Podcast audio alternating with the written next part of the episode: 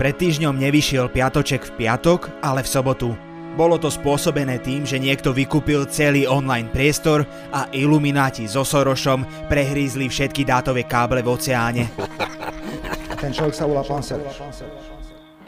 My sme však využili naše schopnosti a požiadali poštára Janka z Pošty pre teba, aby diel odniesol do streamovacích platformiem na jednorožcovi, čo grca dúhu. Ak ste si teraz predstavili Janka Gorduliča na farebnom poníkovi, gratulujeme. A zároveň chudák poník. Harabín vyhral cenu youtuber roka. Presne tak ako prezidentské voľby. Opička chcela na slobodu a Fico do seba odmieta pchať chémiu a tak radšej pije. Moje meno je Adam Blaško a vy počúvate Piatoček s Fiči. S kým? Progresívne Slovensko propagujú pedofiliu, kanibalizmus.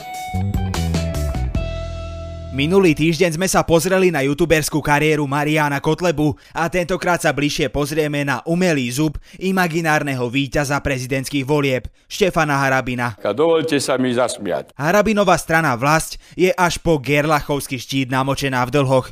Vyzerá to tak, že všetci tí, čo strane požičali na predvolebnú kampaň, jednoducho zle investovali a majú menšiu šancu, že svoje peniaze ešte niekedy uvidia, ako Kičura, že sa ešte niekedy pomazná so svojimi zlatými tehličkami. Ja Skadiaľ, však ako ja nemám 500 tisíc, ktoré by som hodil e, do vody. A... Je síce pravda, že Harabín dokáže v úsporách robiť zázraky. Napríklad v roku 2013 bol schopný ušetriť si celý svoj ročný plat.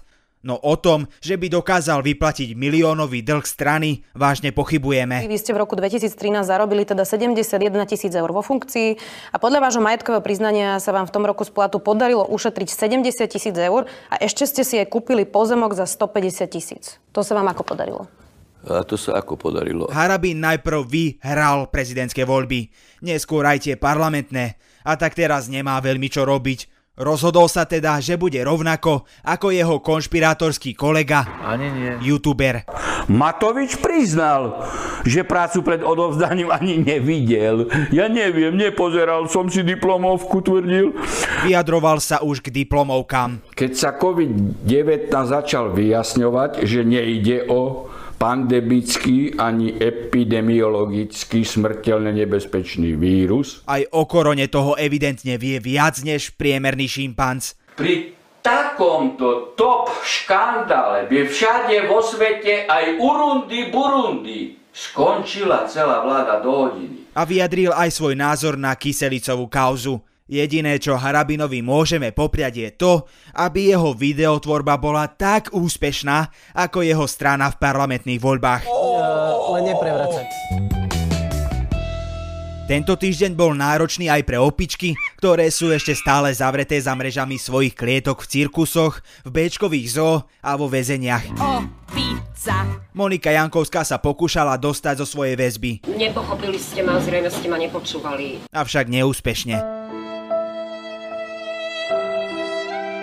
Špecializovaný trestný súd v Banskej Bystrici jej totižto v stredu zamietol sťažnosť, ktorú bývalá tajomníčka ministerstva spravodlivosti vzniesla proti väzbe. Asi sa jej nepáči bývať v niečom, čo má len 2 štvorcové metre, nestojí to pol milióna eur a kde sa vo vedľajšej cele nenachádza Kočner. Nepoznám ho, nekomunikovala som s ním.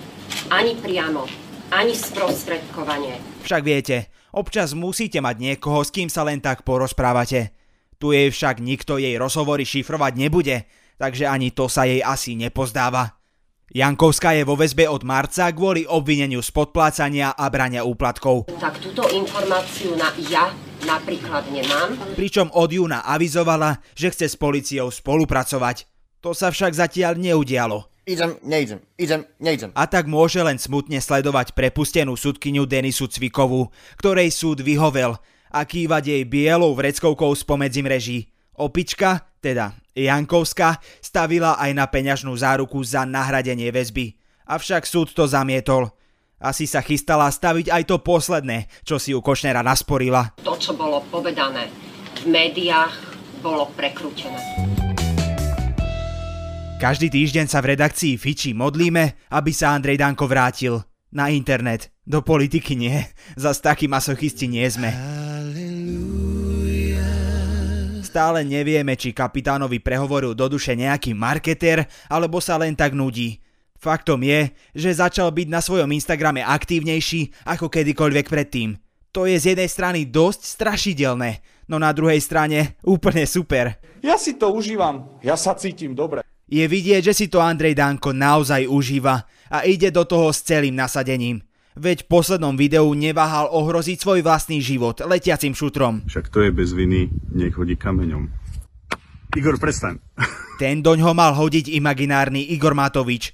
A celé video je tak extrémne trápne, že mu dávame 100 bodov a pridávame aj zlatého bludišťáka. S pánom Bohom ja sa vrátim k advokácii. Veď stále lepšie ako fotky z rúbania dreva, bicyklovania, čítania kníh či krčovitého postávania pri brehu rieky. Vás vnímajú, ja ráno musím malému vždy narodiť vás. Sme radi, že Andrej vymýšľa hovadiny na internete. Stále lepšie, ako keby ich vystrajal na politickej scéne. Aspoň ho to rozptýli od nápadov ako referendum za zrušenie výsledku volieb či opätovné kandidovanie za predsedu SNS. Teda dúfame. Keď, Danky, keď uh, Danky... Dnešný tragéd by sa dal nazvať nielen tragédom týždňa, ale aj tragédom mesiaca, roka, dekády. 2000 years later. No, minimálne 12 rokov, počas ktorých riadil túto krajinu. Je ním nikto iný ako Robert Fico. Koho ešte nepresvedčili reči o Sorošovi, Majdáne, hádzanie dlažobných kociek či priznanie sa k osobe Ľuboša Blahu, snáď už konečne uzná, že tento človek má problém a nie len s alkoholom. Robert Fico sa pridal na stranu konšpirátorov viac ako kedykoľvek predtým. V ankete televízie Markíza odpovedal na otázku, či by sa dal zaočkovať proti koronavírusu. Presne tak, ako by ste čakali od prepitého mozgu v dedinskej krčme tretej cenovej.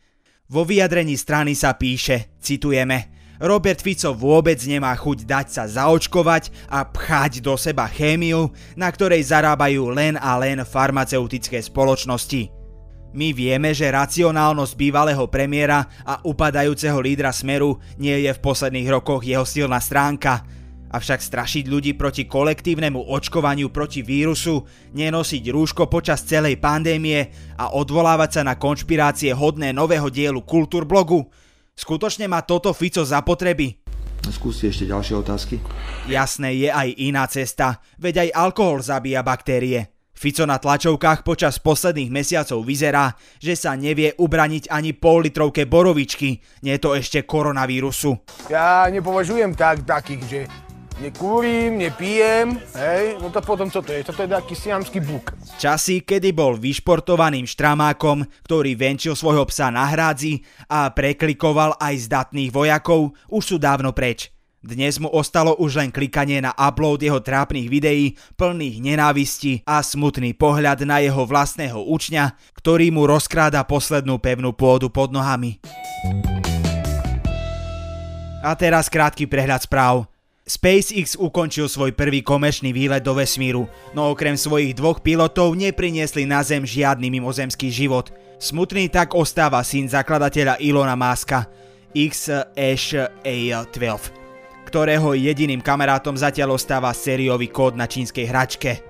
Juraj Šeliga síce nebude kandidovať za šéfa žaluďov, no tomu nebráni mať výhrady voči jeho kolegyni Veronike Remišovej. Tá totiž stojí na opačnom brehu, keďže Juraj podporuje Kolára, Miroslava Kolára, nie Borisa.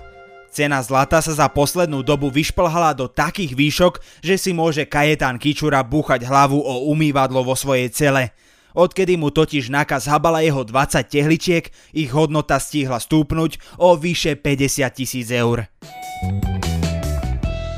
Podcast Piatoček pre vás pripravujú aj Kristýna Janščová, Miška Rošková a Viktor Hlavatovič. Ak nás niečo Bejrút naučil, tak to, že každý neriešený problém raz vybuchne. V Bejrute bolo v sklade v prístave uskladnených približne 3000 tón výbušných chemikálií. Skladovať takéto množstvo chemikálií tak blízko pri obydliach bolo roky veľkým hazardom. No a napokon to vybuchlo. Možno si poviete, akí hlúpi boli. No my sme presne takí istí. Aj my tu máme takýto problém, ktorý čoskoro vybuchne. Nazýva sa globálne oteplovanie. No namiesto toho, Aby sme sa s problémom snažili ako celá spoločnosť vysporiadať, sa tvárime, ako keby žiaden problém neexistoval. Pritom všetci bývame v meste, na ktorého konci je 3000 tón výbušnín. Boskáma vás všade.